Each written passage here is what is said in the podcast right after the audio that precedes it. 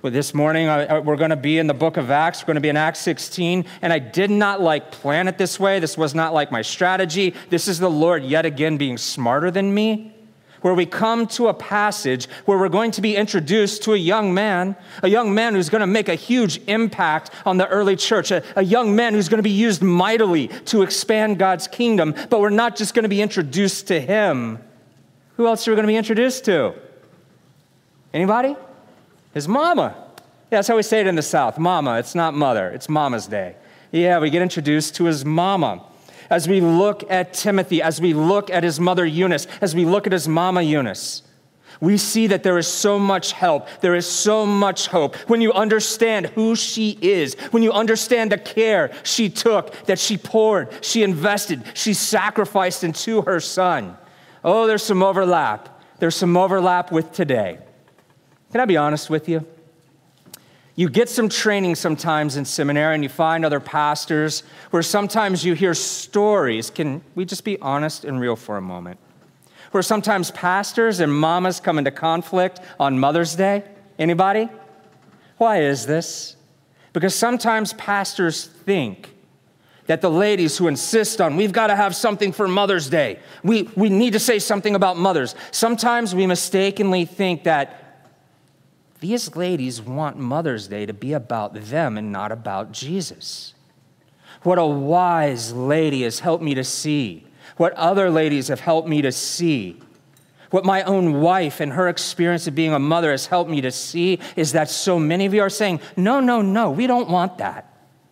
We want Jesus lifted up. We understand that Jesus is who we come to worship. This day is not about us, it's for Jesus. But, Pastor, do you know what it's like? Do you know how hard it is? Can we get Jesus? Can we get help from God's word in the form of just some kind of encouragement, some kind of hope, some kind of help? I so desperately want to hear from my God in His Word as to what He has to say about what it's like for me as a mama, as a grandmama, as a lady who can't have a kid, or as a lady who might never have a kid, or as someone who's lost a mother. Is there help? Is there hope? Is there a word for me? Ladies, I hear you. I understand that. I almost feel like that's a confession and something I need to repent of for not having seen that before. So, in that vein, Let's look at how our God has providentially and sovereignly landed us in a text where we can learn about Timothy, we can learn about Eunice, we can get that hope, that help, that practical encouragement. And I'm going to do my best as someone who is quite obviously not a woman, not a wife, and not a mama. So bear with me, all right? Here's where we're going. We're going to read this text. I'll break it down for you. Turn with me to Acts chapter 16, just three verses verses 1 through 3. This is God's holy, inspired, inerrant, and infallible word. Paul came also to Derbe and to Lystra. A disciple was there named Timothy, the son of a Jewish woman who was a believer, but his father was a Greek. He was well spoken of by the brothers at Lystra and Iconium. Paul wanted Timothy to accompany him, and he took him and circumcised him because of the Jews who were in those places, for they all knew that his father was a Greek. This is God's word. It is given to you in love and for your good, that we may know him and live before him. Now, how are we going to break this down? Well, this is going to be less of like a line by line sermon, although we will touch upon every single verse and some other verses. This might land as a little bit more of a topical arrangement, but it's one I'm very comfortable making. Why? Because we get to do these three things this morning. Here are the three places we're going. Number one, we're going to ask, what was it like for Timothy's mother? We need to know that and we need to see that. Secondly, once we know what it was like for Timothy's mother, we get to ask, what is it like for mothers today. Next, we'll do this. We'll have some questions and some answers about mothers, from mothers, for you on Mother's Day, but also for those of you who may not be biological mothers, but have the opportunity to be spiritual mothers. What was it like then? What's it like now? And what do we learn from it? Let's go. Number one, what do we learn about Timothy's mother? What do we learn about Timothy's mother? Let's start in verse one. Let's start in verse one. What do we learn about Timothy's mother from verse one? We learn that she is Jewish but she's come to faith in Christ. Look where it says a disciple was there named Timothy, the son of a Jewish woman who was a believer. We know that about her. There's some faith in the family, there's a legacy of faith in the family. But that's not all we know about her. You see, as we look to other passages in the Bible, we can learn more about this woman, and we're going to see that this woman is actually a pretty remarkable woman. Go with me to 2 Timothy chapter 1 verse 5. What does it say there? What does it show there? We see that, that Timothy's mother was not just a believer. We see that she was well grounded in the faith. Do we have it up there? Good, we have it up there. Faith grounded her life. She had a legacy of faith that had been handed to her by her own mother. This is what she's going to pass on. We see that she is a woman of great faith, but we learn more than just that she was a woman of great faith. We learn her name. What was Timothy's mama's name? Eunice. Eunice. She had a faith that was handed to her by her mother. But what else can we learn about Eunice? What else can we learn about her? Look at 2 Timothy chapter 3 verse 15. Let's go on a little further in 2 Timothy. What do we learn? We learn that Timothy knew the sacred writings, the scripture, the Bible. We knew that he learned them from his childhood. We learn them from his childhood. It sounds like if Timothy and Eunice had lived today, every night Timothy would have gone to bed with a bedtime Bible story. His mama read him the Bible. How can I say this? How can I say that Timothy knew this? He loved this. He was loved by his mother? Because here's this Timothy probably is the one who gave Paul that information. How does Paul know to say that? Probably because Timothy told him with, with a smile on his face, with warmth in his heart. Yeah, my mom read me the Bible every night. I loved it. It was so good, it was so helpful. And here's the thing we already get hints that this woman of faith was kind, was engaging, and so concerned for her son. Do you see that? Do you see that? What are we learning about her?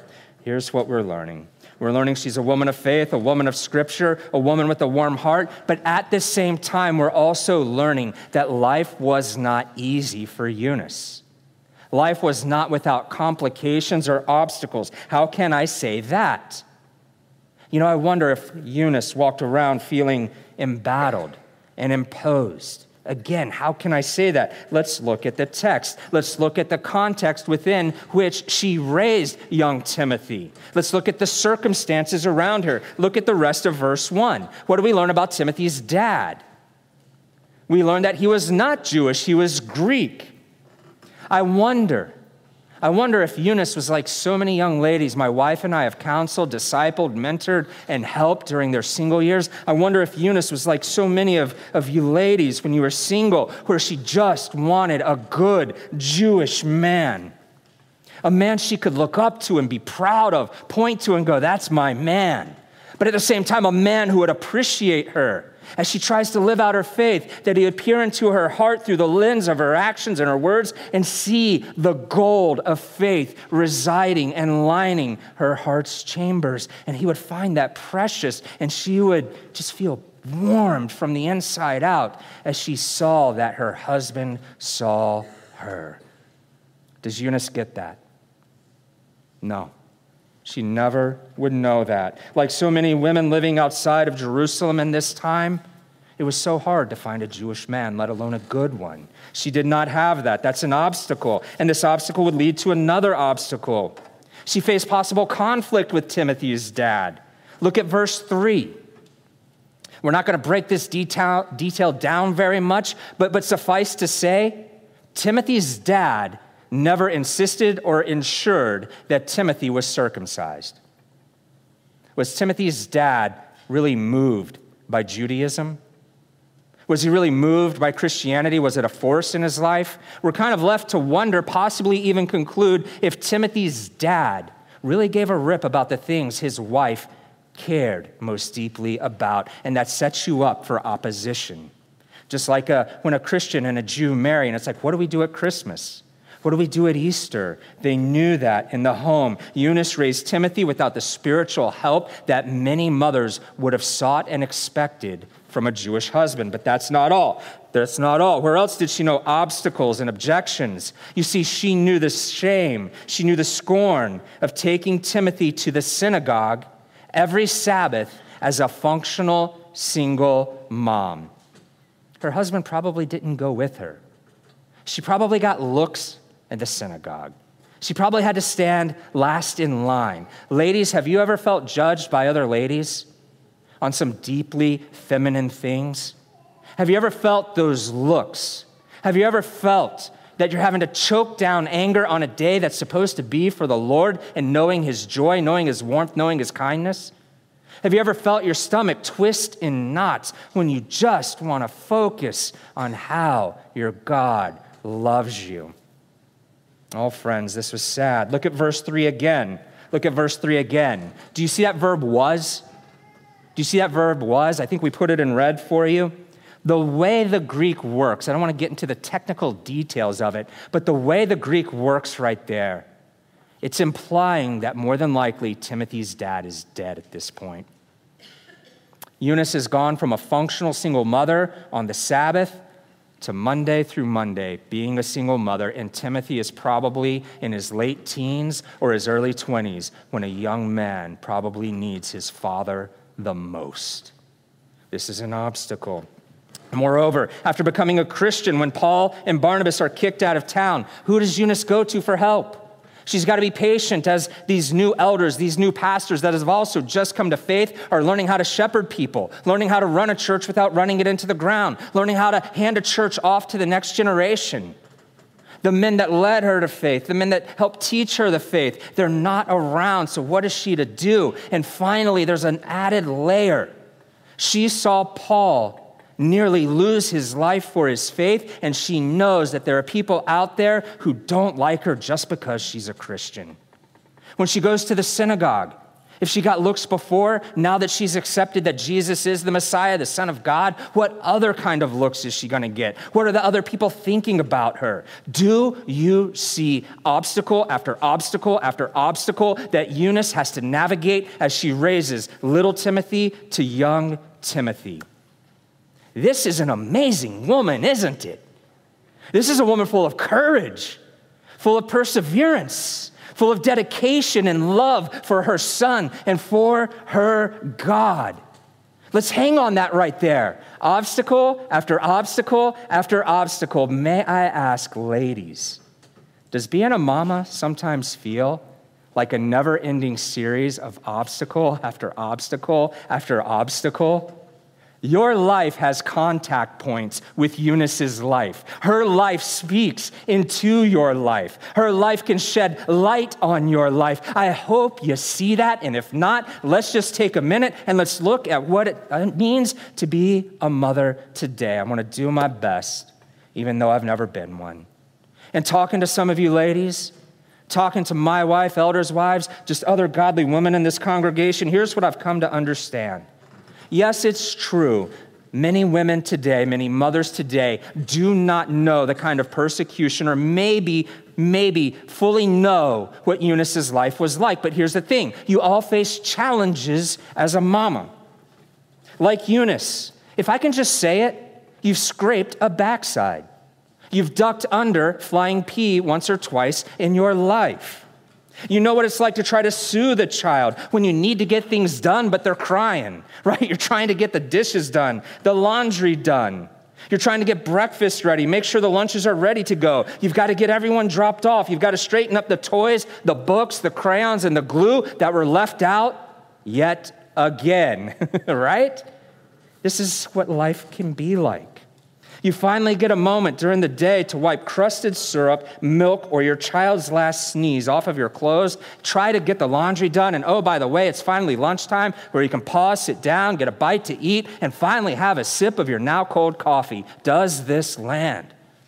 Is this kind of what it can be like? Somehow, you go off, get dinner ready, or get it started, go drop your kids off in the minivan at their friend's house, at, wherever, whatever practice they may have. You come home, you finish dinner, then you get the dishes done while making sure somehow, some way, every bristle of a toothbrush has hit every tooth in every child's mouth. You get their pajamas on, make sure prayers are said, and we haven't even mentioned the grocery store, the loudness of the minivan on the way to school, that one child that will not stay on their side of the minivan as you're taking them to practice. The mud, the clay that gets tracked into the minivan that guess who gets to clean out later, right?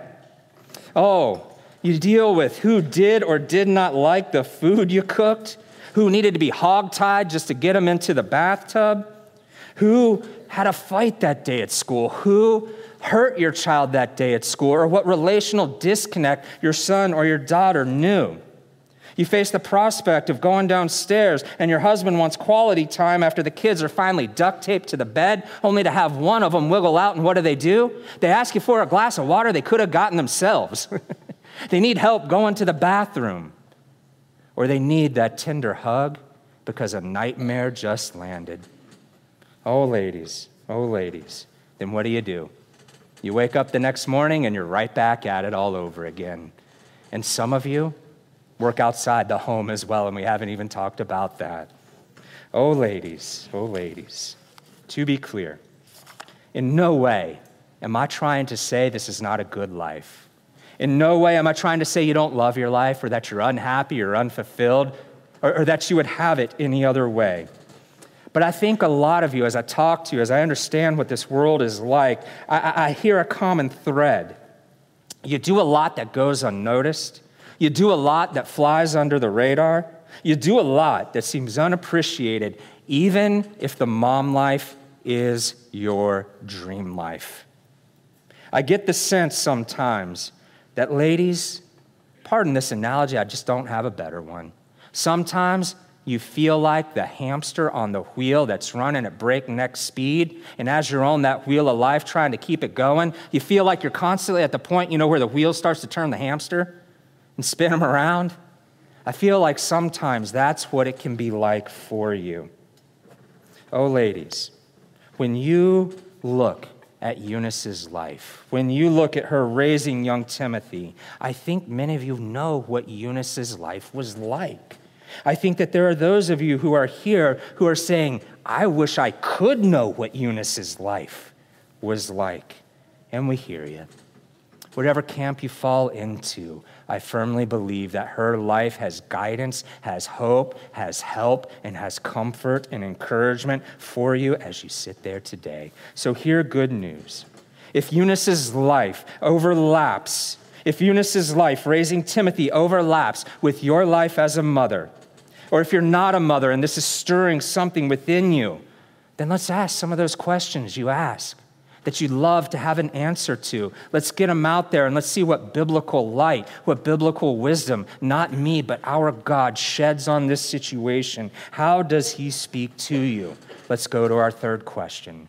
Let's look at some of those common questions and answers that you may have. We've got five. We've got five. The first one as we look at these questions and try to provide some help. This first one's like a two parter. My, my wife beautifully like, helped me to understand this.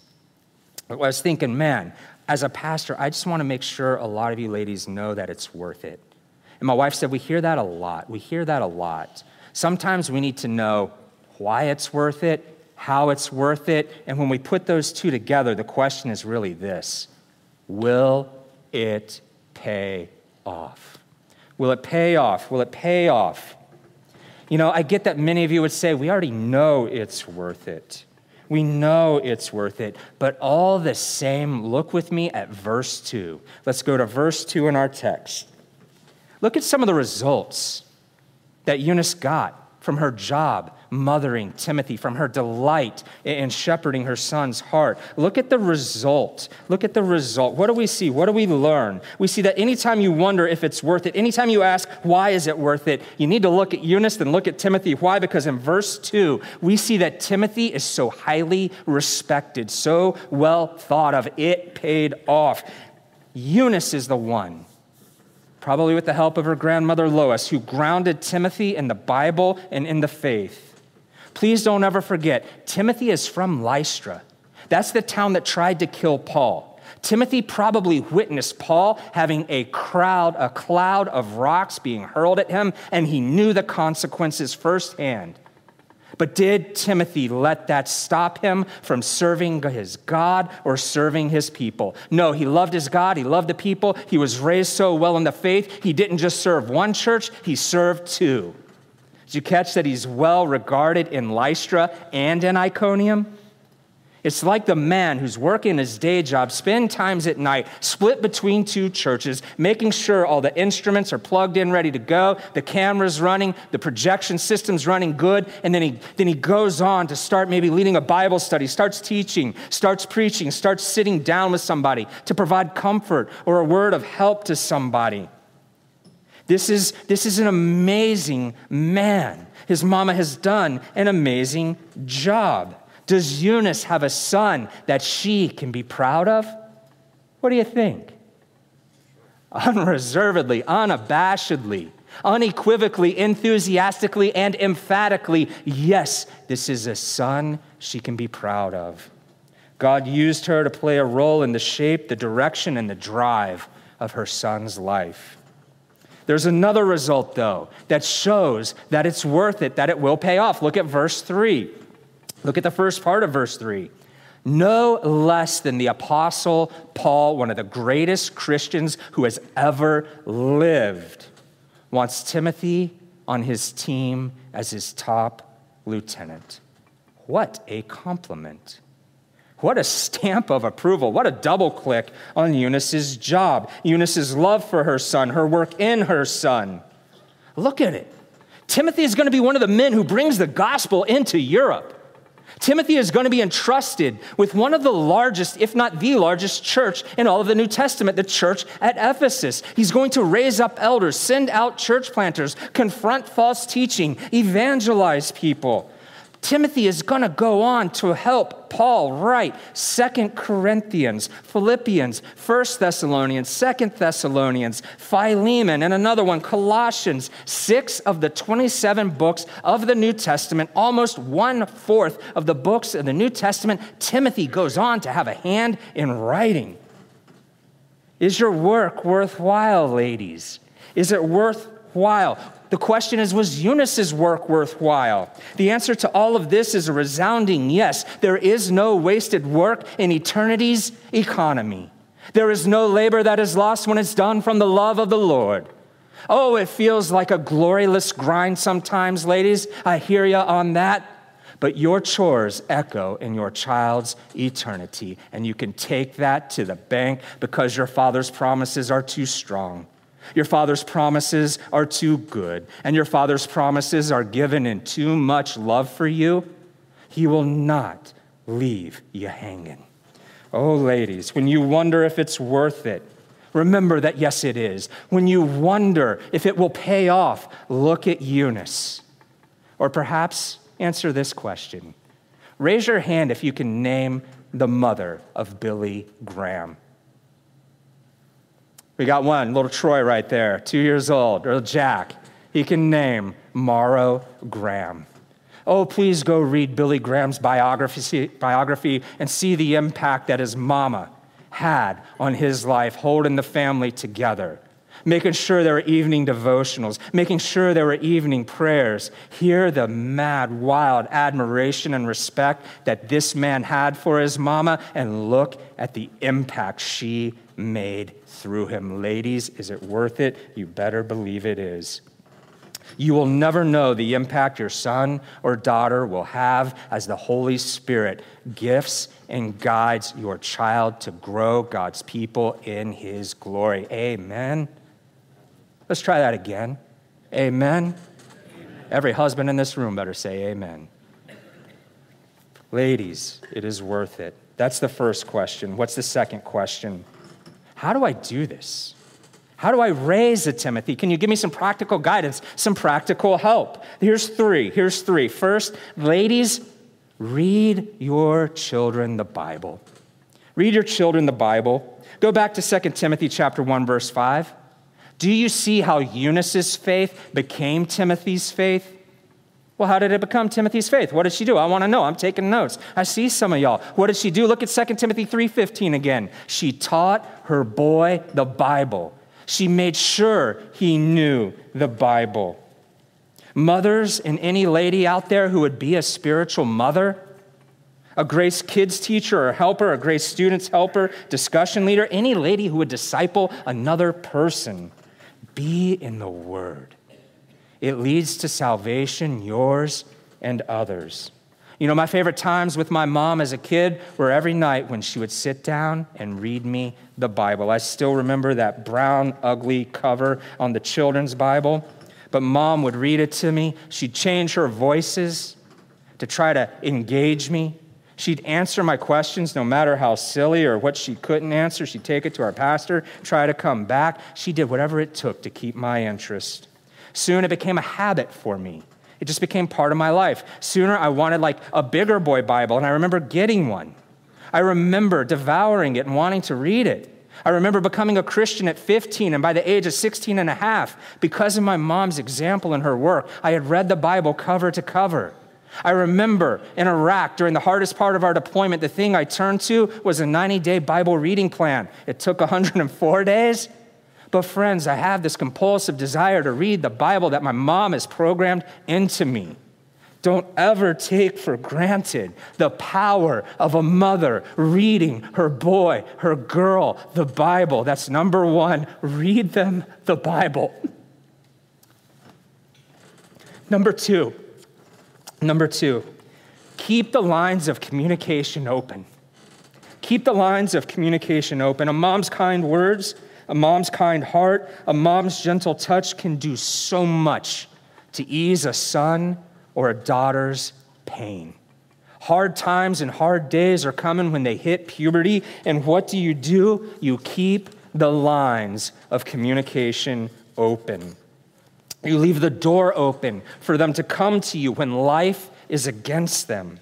When they come to you, the Christ that dwells in you by the power of the Holy Spirit is who they're really coming to. They get more of Jesus as they get more of you. As you keep the lines of communication open, you're keeping the line of communication open with Christ through the Holy Spirit dwelling in you. And the Bible that you are, the Bible that you know, is what you can impart and speak into their lives. And when your child comes to you, they're not going to the world for help.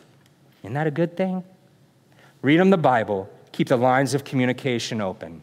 What's the third thing that you can do? This is a tough one, but I think it needs to be said. Know when to give them space.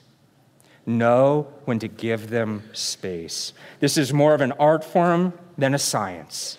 It varies from kid to kid, from young man to young man to young woman to young woman, but you will figure it out with the Holy Spirit's help and with time and experience. But this is especially true as they hit the teenage years. The more you crowd them, the more you drive them away. Know when to give them space. Sometimes the way you bridge the gap between you and your son or daughter is this through prayer. Sometimes that really is the best way. You're not being distant, you're not being cold. You're just taking the heavenly route to get to your child's heart. Read them the Bible, keep the lines of communication open, and give them space. That's number two. What's number three? This is, these are some hard ones. What do I do if my son or daughter is not a Timothy? What if they've walked away from the faith? What do I do? Help me. Ladies, you have faithfully prayed for your child while they're in the home, but when they leave the home, don't you ever give up praying for them. Don't you ever give up praying for them, regardless of if you're seeing results, if you're not seeing results. Your God cares, He's listening. Even if it doesn't feel like your prayer is making a difference, your God is for you, He's for your family. He really does hear you. When his timing is not your timing, that doesn't mean he's silent. It doesn't mean he's left. It doesn't mean he's distant. It doesn't mean he's departed. It doesn't mean he's separated himself or his love for you. And it does not mean that you have his final word on your child's life. Don't you ever give up praying. That's number three. What's number four? What do I do if I'm here and I've lost my Timothy? What do I do if I've lost a child, a son or a daughter, and that one punches hard today? First, let me just say, I am so sorry. That's not leader speak. That's not pastor speak. That's not me being cli- excuse me, cliche, trite, trying to say the right thing in the right moment. No, my wife and I lost our first child due to a miscarriage. You have other people here at Grace that have buried a son or buried a daughter, and you need to know that you are not alone. God, in His guiding direction, in His providence, has put you in a home where you can spend time brushing up against another person, and the vacuum in your heart, the pit in your stomach, brushes up against the vacuum in their heart, the pit in their stomach. That creates a spark, which creates, creates warmth, which can fill your heart and heal your soul. You're not alone. But can I also say you're not alone, and not just in the horizontal sense, you're not alone in a deeper, more meaningful way. You are not alone in a vertical sense. Turn to your Father in heaven. Why? Because God the Father lost God the Son at the cross. He knows what it's like to lose his boy. So he is a God that you can go to. He can make you whole. He can fill the hole in your heart. You can talk to him about your pain and prayer, and you can hear from Him in His Word as you read the Bible. As you do these things, you will find Him ministering to your heart. Go to His throne, the very throne that Jesus left, the very throne that God sent Jesus from. Go to that throne. Why? God lost his son so that you can have unfiltered access to that throne. He wants to hear from you. Finally, if you've lost a child and Mother's Day is a painful reminder, let me just say this God will use you. Our God will use your story as you encounter other parents who have lost a child and everything that the Lord did to minister to your soul, you will be able to do for another person. He's too good, He's too powerful to let it go to waste. Amen? That's number three. What's number four? What's number four? We're going to skip over this one about the relationship with mom. We're going to save that for another ladies' day. We're going to skip over Titus. Let's go to our final question. What about the ladies that are here and do not have a biological child? What about you? I don't have a Timothy, Pastor John, and I want one. What do I do? Oh, I haven't forgotten you. We see you. We know you're there. We love you and we appreciate you. Here's a thought for you. Look at verse 3 again. Look at verse 3 again. Paul wanted to take Timothy under his wing. You know, many scholars think that Paul was married once. Many people think that Paul was married, but his wife has now died. But here's the thing we don't know if Paul ever had children. Paul, probably never having had children, wants to take Timothy, who's probably just lost a father, under his wing. Do you see God's goodness in putting these two together? Do you see his kindness? Do you see him using his power in love and for their good? When Paul takes Timothy under his wing, this amazing affection just breaks out between them. Look at what Paul says about Timothy when he writes to him in the Bible. Look with me at 1 Timothy chapter 1 verse 2. What does he call Timothy? his child. A couple verses later, verse 18, what does he call Timothy again? His child. 2 Timothy chapter 1, verse 2, what does he call Timothy? His child. Do you see how Timothy might be the son that Paul never had? Do you see how Paul might be the dad, the spiritual father that Timothy never had? Oh, ladies, my heart breaks for you. But you can still be like Eunice you can go be a Paul or a Timothy to another lady. Oh, I get you that it hurts. This is not fake, this is not staged. Oh, we'll sit with you and we'll talk with you about this, but you need to trust that you can be a Eunice too. How can I say that? And how can you trust that? Look at the better example than Paul. Look at your Savior, Jesus. Jesus never had children. He never had biological children. He never knew the joy of a physical son or a physical daughter. Instead, he knew this joy. He knew the joy. I can't read my notes, so I'm just going to shoot for it. He forwent the joy of physical children, y'all. He took joy in living the life that you and I cannot and will not live and dying the death we deserve to die. He took joy in paying a debt that we could never afford to pay. And what is the product? What is the accomplishment? What did he accomplish on that cross? He opened the way for billions of men and women to become children of God, sons of God, daughters of God throughout the last 2,000 years. You have in Jesus Christ the example that you really can live for Christ in Christ and become a spiritual mother. That right there shows the goodness of our Lord. That right there shows you his kindness for you, that he's on your side, he's for you, he understands you, and that right there is something to celebrate as we come to our Father's table. Amen. Let's pray. Oh, Father God, Father God, you are good. Father God, how we need you. You're a good father, and in your fatherhood, you show us how to parent, whether it's the parenting of a father or the parenting of a mother. We thank you that in you we can find hope and help and healing and encouragement and comfort. Father, please be with our ladies. Father, please strengthen our husbands. Please help us to ask as fathers and husbands, what can I do to get my wife a break? How can I serve her? How can I see her and make sure she's known? Oh, Father, thank you for all that this table represents. Thank you that as we come to you now, you will strengthen us in this task, especially the mamas who need your help. We love you and we praise you. We ask this all in Jesus' name. Amen.